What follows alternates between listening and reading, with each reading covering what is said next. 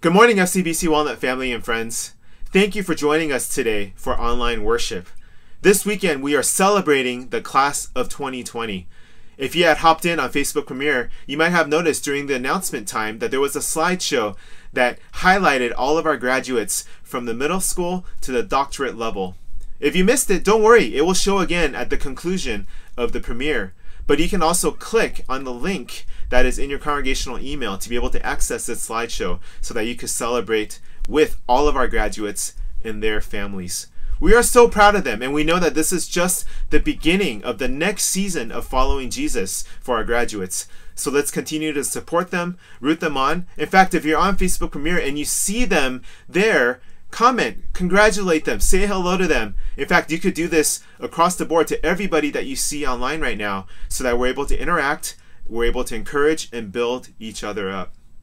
Along the way, we're also grateful to the relief team who last weekend gathered together and reached out to our neighbors with care packages and personalized letters to show them and to point our intention to them of wanting to reach them, to love them, to serve them, and to pray for them.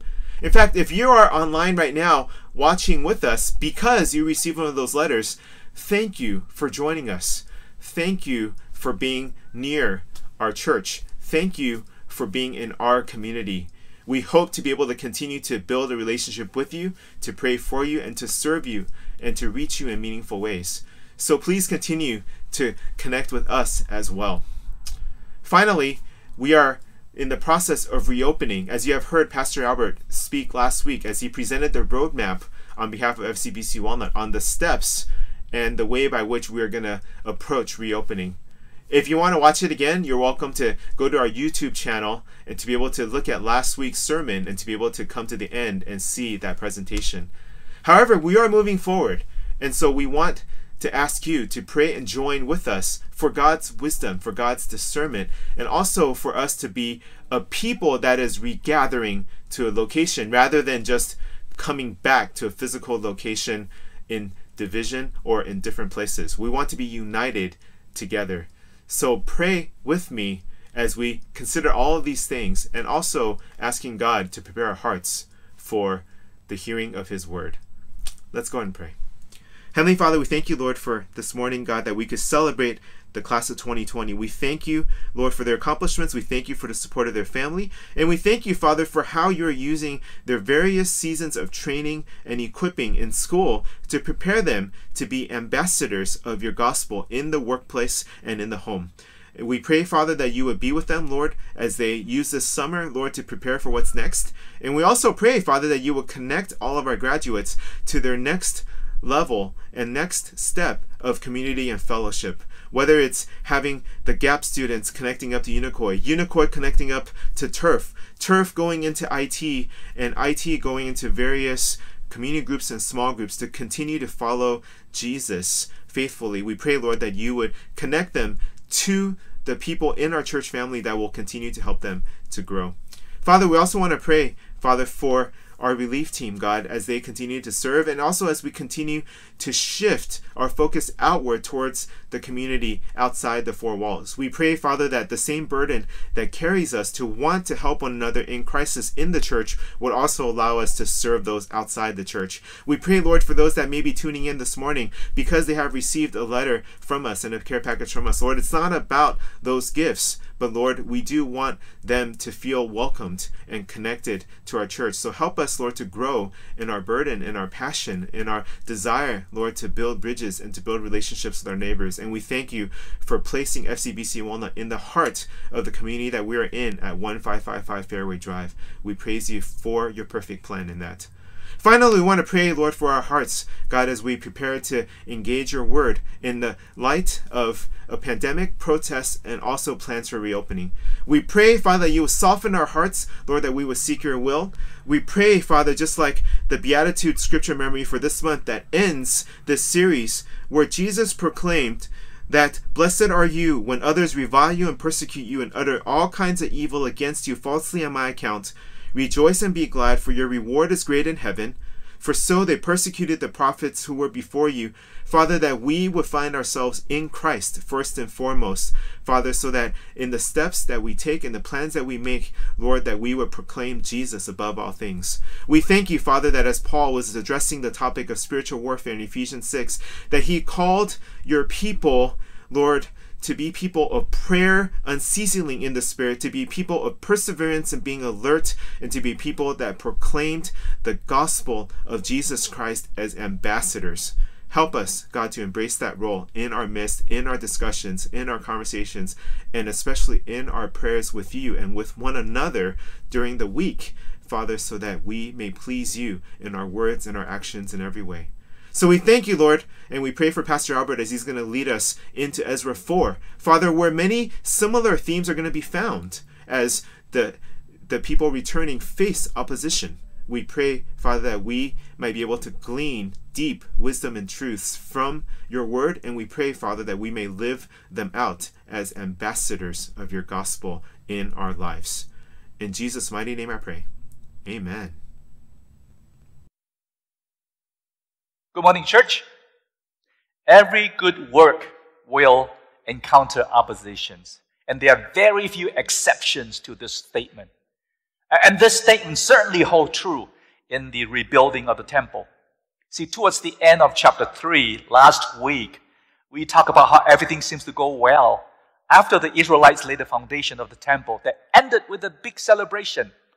But now, Ezra will show you how the rebuilding project will be stopped for about 16 years.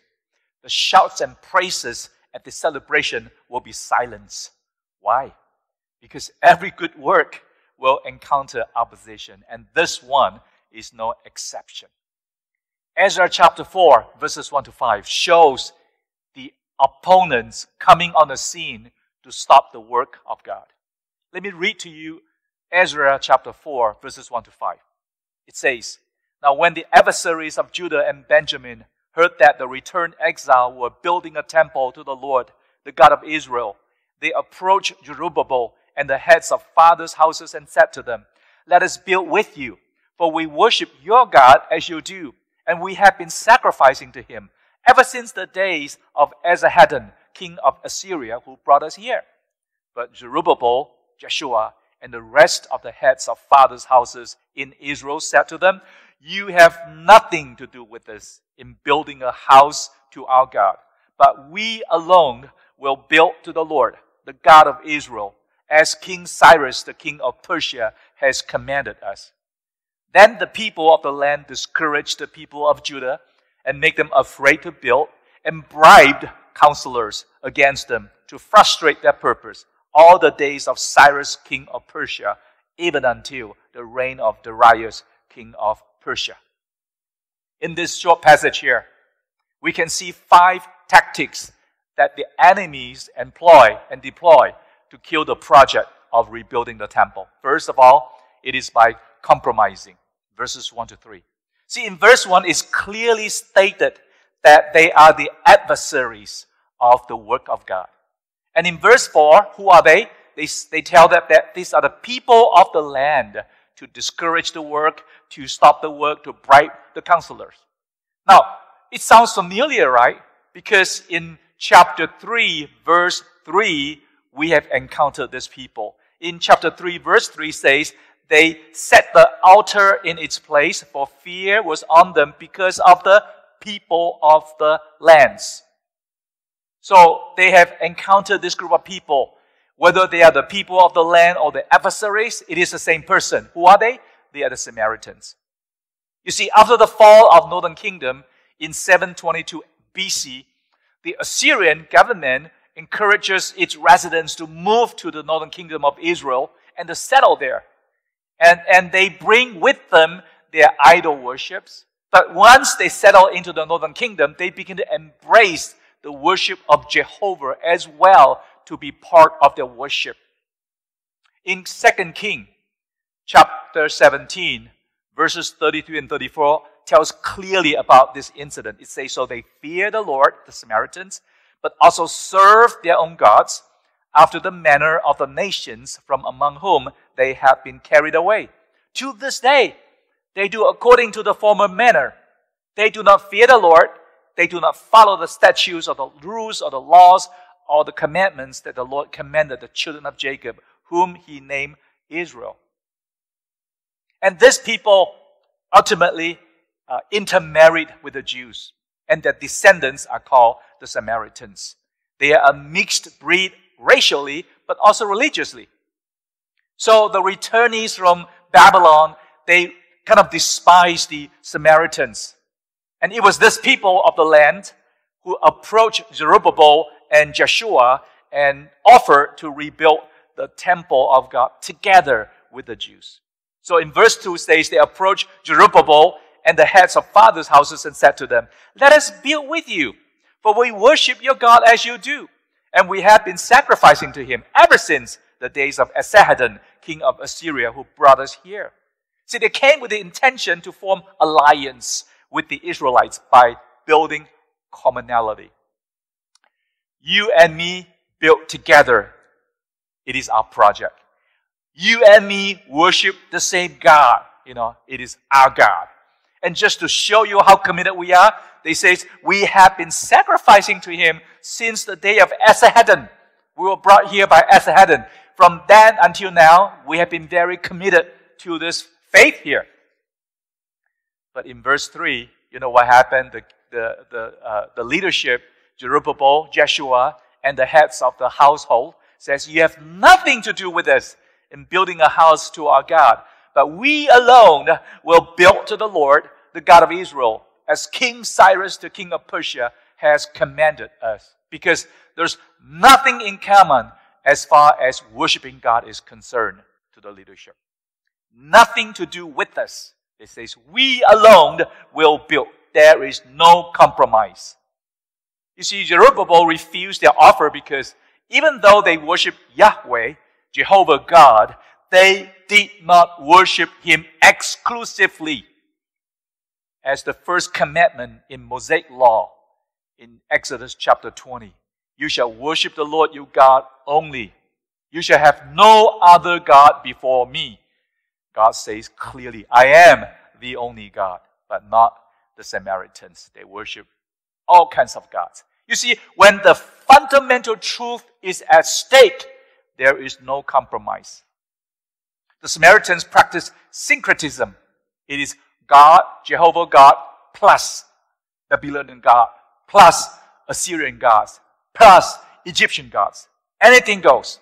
God plus the more the merrier approach. You know, we thank God for very discerning leaders like Zerubbabel and Joshua and the heads of Israel's house. They know we are not worshiping the same God. We thank God for very decisive leaders like Zerubbabel and Joshua and the heads of Israel households because they draw the line from the very beginning. No compromise. And we thank God for the very courageous leaders like Zerubbabel and Joshua and the heads of Israel household because they know that there will be repercussions. But to stand with God and to make a statement and to no compromise in their faith, they are showing their discernment, they are showing their decisiveness, they are showing their courageous leadership in the midst of invitation for compromise. You know, the Bible exhorts church leaders to watch out for heresies, for false prophets, for troublemakers, for wolves clothed in sheep's skin coming to steal the sheep, for deceivers. We thank God for our church leadership, for our leadership team with high view of God and high view of scriptures to continue to watch over the household of God, the church of Jesus Christ.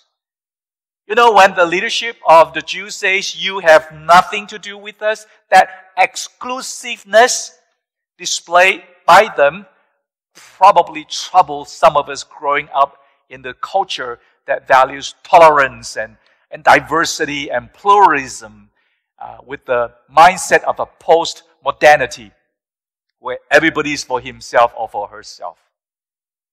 Now, there is a place for compromise when there's only about styles and ways of doing things. But when it is about the basic fundamental doctrines, there is no compromise. And the statement holds true. you have nothing to do with us in worshiping God, in basic doctrines. Because it is important to the purity of the covenant community. It is important to the purity of the doctrine. See, this is the first line of defense. If we lose ground by compromising in a basic and fundamental truth, everything else will crumble sooner or later. When the line is drawn, no compromise, it invites more attacks.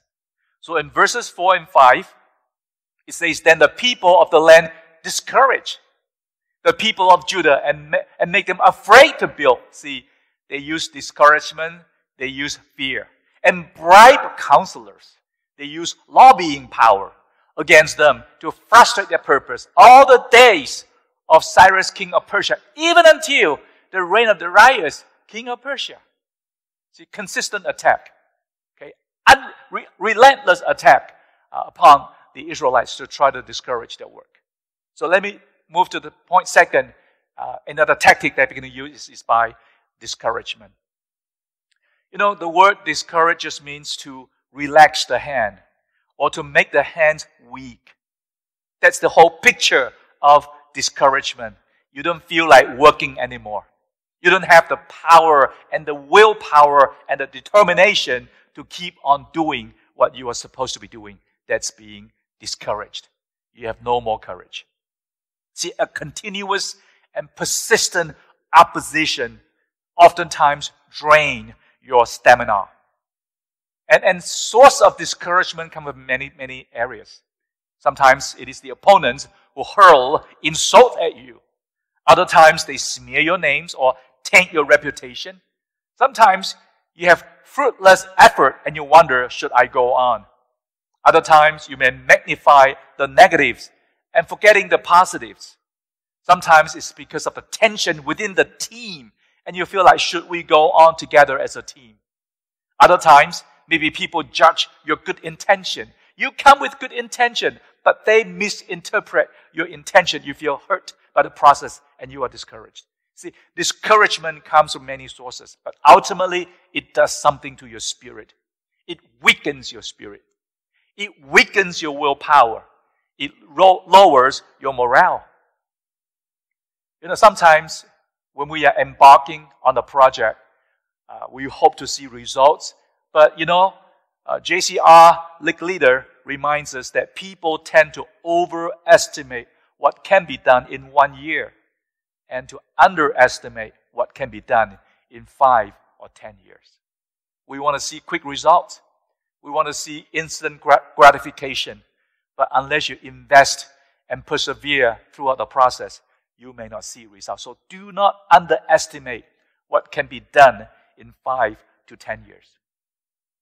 As we are in the safe at home order, still going through this process, even though the businesses and even churches slowly are reopening, many of us are discouraged by the COVID 19 pandemics that continue to inflict the war. But even the racial tension and riots that's just happened in this, in this week or two.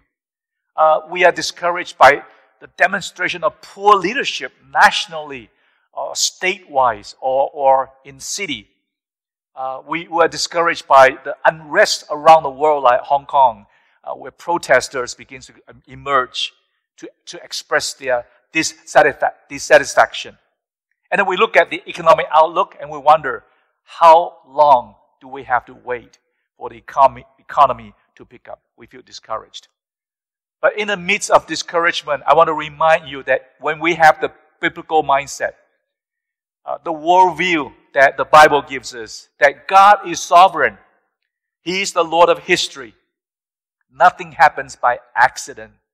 Christ will return and He will bring justice and peace forever and ever. And that's the hope that we have in the midst of discouragement. So the opponents employ compromising, they employ discouragement. Now they move into using a very old tactic and one of the most effective one, which is by fear.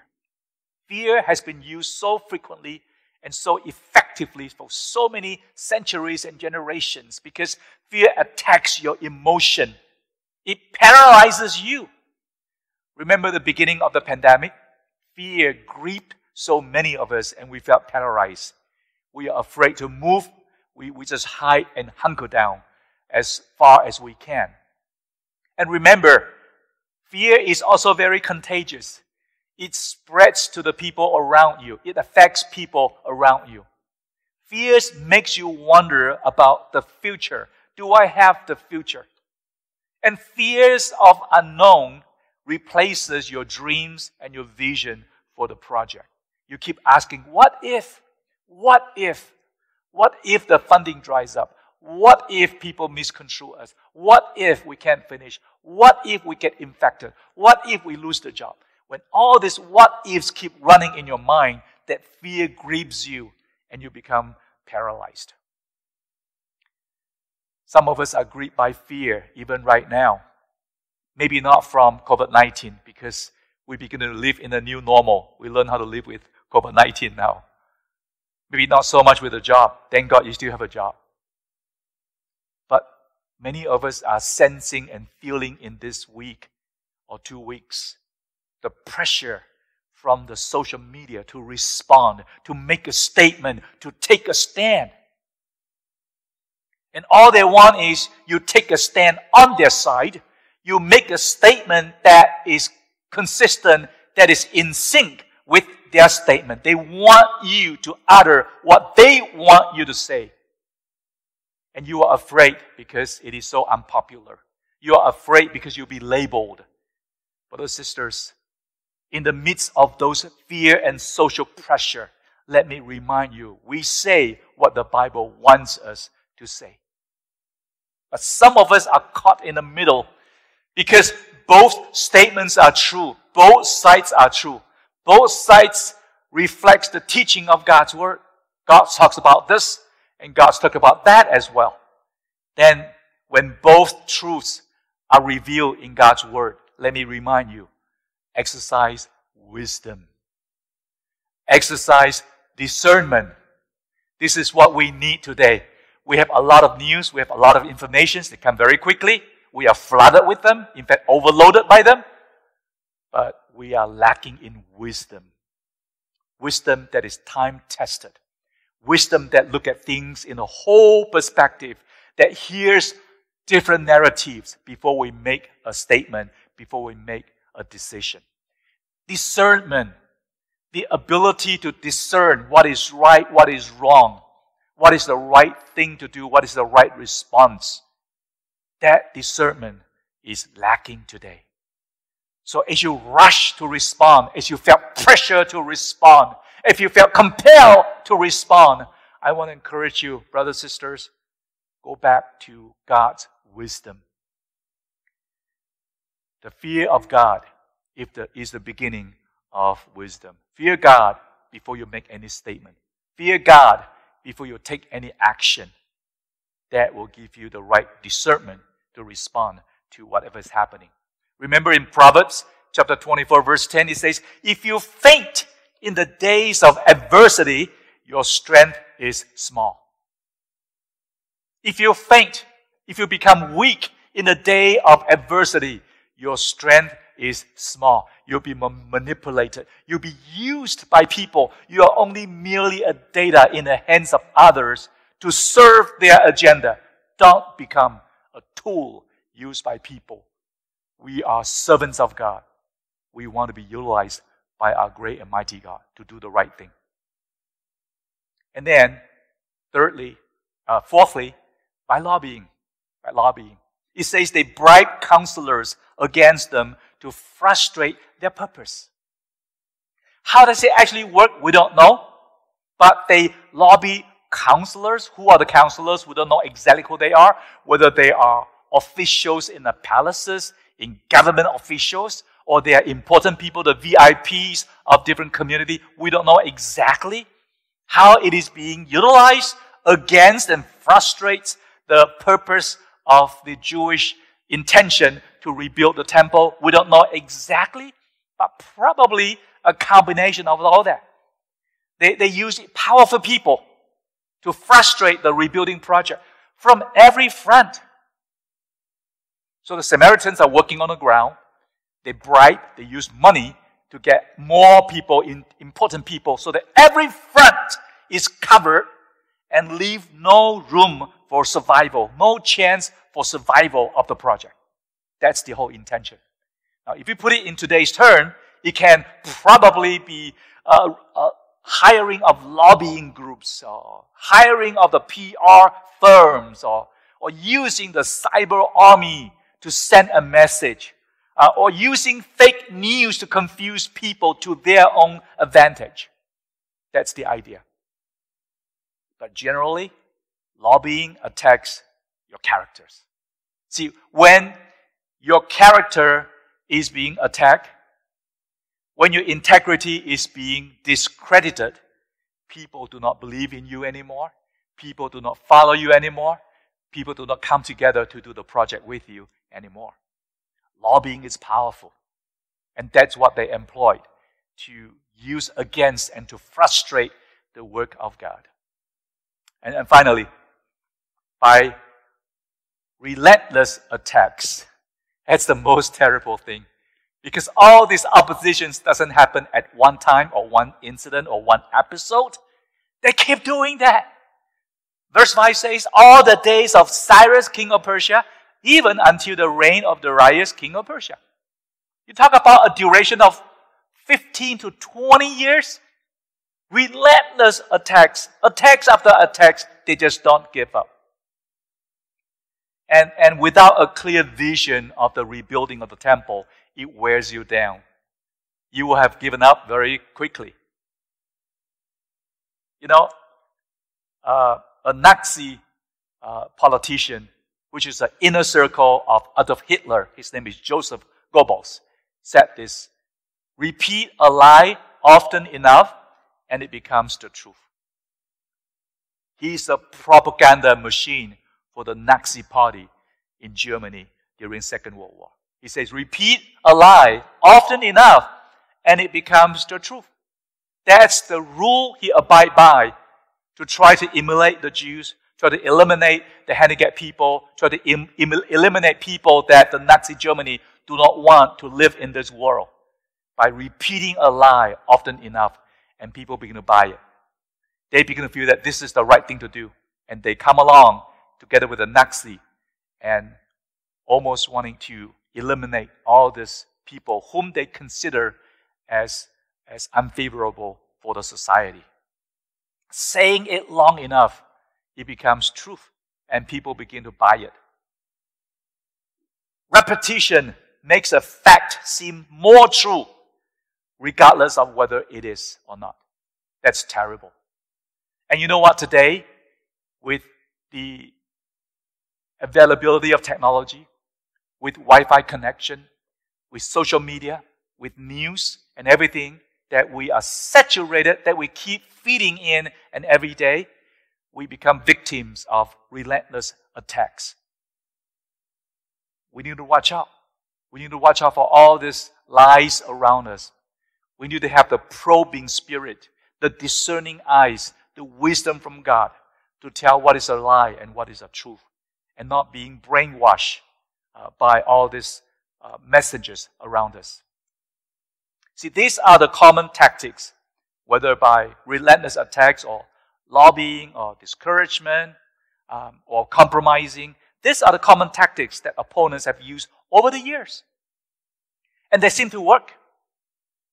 It stopped the rebuilding of the temple for 16 years. What would stop you from worshiping God today? What would stop you from serving God? What would stop you from following Jesus? Oppositions are real. And in the midst of a crisis globally, we are called to stand strong in the midst of opposition. When you are under relentless attacks, don't compromise your belief. Don't confuse your mind. Don't sap your emotions. Don't sell your character. And today, my message to you is God shapes and molds his servants in the midst of oppositions to be vessels useful to the master. See, in the midst of all these oppositions, God is shaping the leaders. God is shaping his servants so that they become strong.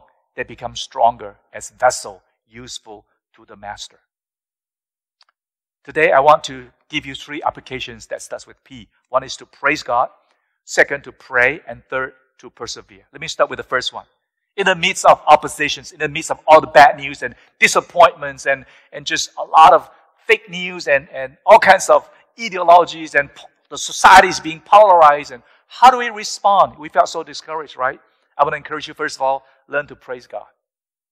There's power in praising God. Look at Acts chapter 16.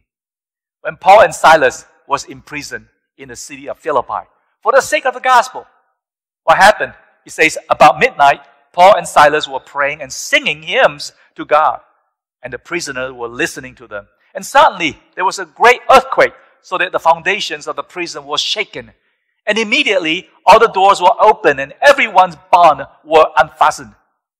Praising God elevates the sovereignty of God. It affirms the goodness of God. Focuses on the will of God. That's the power of praising God. I want to encourage you in the midst of disappointment, discouragement, when you feel down, learn how to praise God.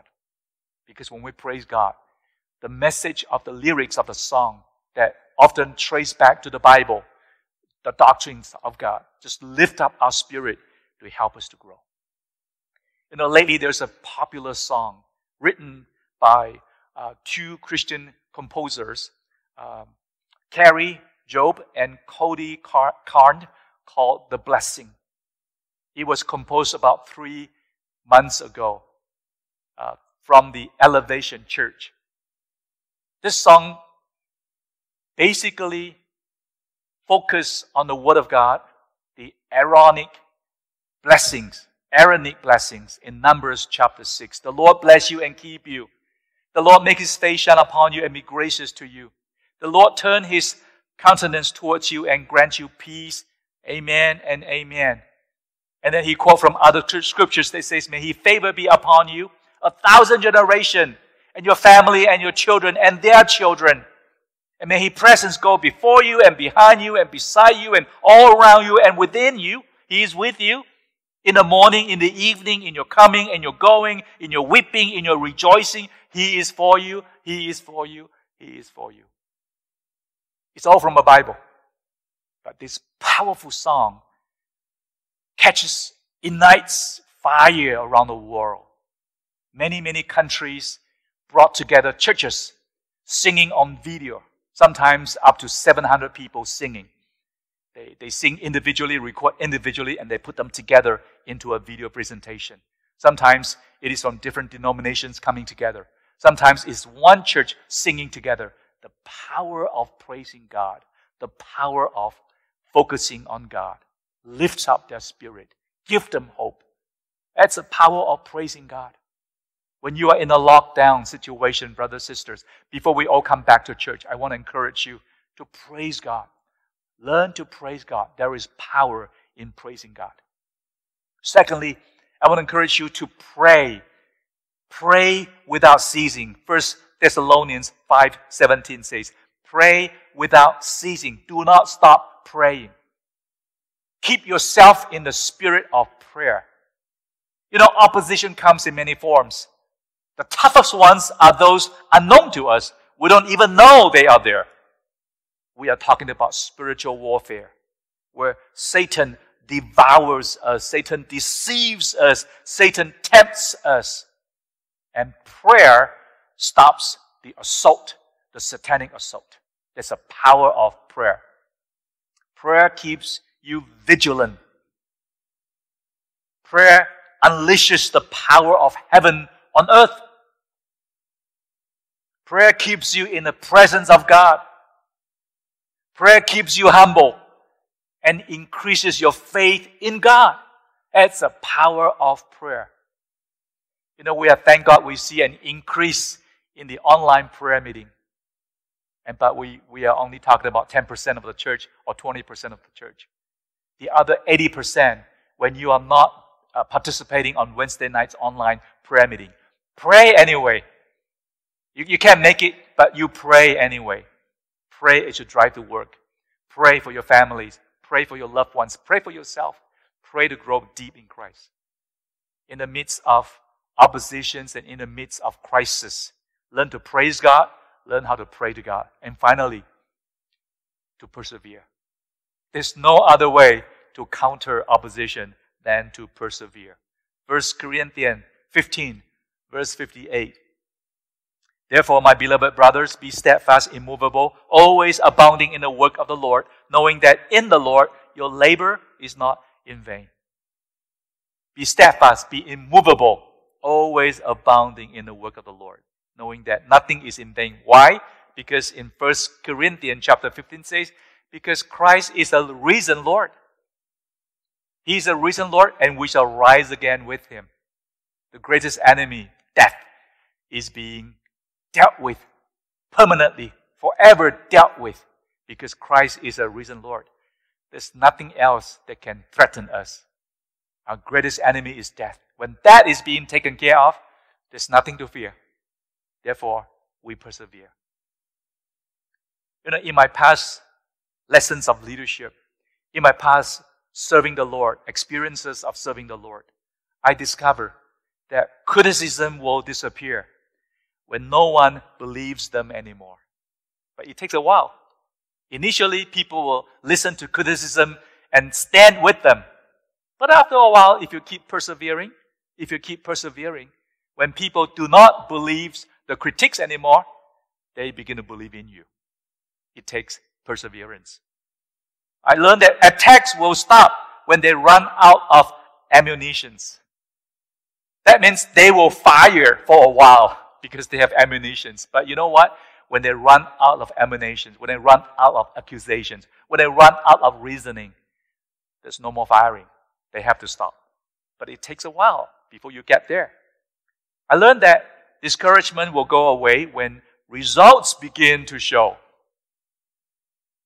When we lead and show them possibilities, when there's no result, people get discouraged, they get disillusioned. But it takes a while for the result to begin to show and begins to emerge. And once it emerges, discouragement will begin to go away. It takes a while. Fear, I learned that fear will disappear when faith is restored. It takes a while to restore your faith, but once the faith is restored, fear will dissipate. Fear will go away. It takes a while. You have to persevere. I learned that false accusations will crumble when your integrity is being proven. It takes a while to prove your integrity. People may be skewed in their ways. They may be affected by the rumors and by the, by the, the impression that people try to give you. But once you see the reality of the person, the integrity of a person, the false accusation will just crumble. It takes a while. I learned that it takes perseverance to allow all this to happen. And once that happens, the tide will turn. That's the power of perseverance. As one, one pastor said, tough times never last, but tough people do. So I want to encourage you to praise God. I want to encourage you to pray to God. I want to encourage you to persevere in the midst of opposition, in the midst of changes. Brothers, and sisters, as we are preparing our church to come back to worship together, to reopen the church together, as a pastor, as a pastoral team, we want to invite you to come back. It's time to come back. We have been providing, we have been having our worship online long enough. It's time to come back. After 9, 12 weeks of offering online worship, we settle into a new reality. We don't participate as fully as before. We are not as engaging. We are not responding to the online preaching and the preachers asking you to stand for benediction. We don't stand anymore. We become sloppy in the way we do worship. Just worship alone. Imagine other aspects of our ministry. That's what happened when we do not have the community together. The community inspires each other, pray for one another, encourage each other, love each other, serve each other. We, we are missing that part to help us to grow strong. It's time to come back. Yes, even in the midst of COVID 19 continues to spread, it's time to come back. We will try to be as safe as we can to come back. But I want you to pray and be ready to come back. Because by coming back in 1555 Fairway Drive, that's where the full extent of church life is being experienced. So I want to, to ask you to persevere, to praise God, and to pray to God for God to draw us back to Him and worship Him together as a church. Let's pray together. Lord Jesus, we want to thank you for this message today. Because as the Israelites who came back to rebuild the temple face opposition, we will face opposition and challenges in life as well. But Father, I pray that you teach us to learn how to praise you in the midst of oppositions. Teach us to learn how to pray to you in the midst of oppositions. And teach us to know how to persevere, persevere until we come back and worship together in this place as a church body of Christ. We look forward to that, Lord. We want to thank you for your blessings. In Jesus' name we pray. Amen.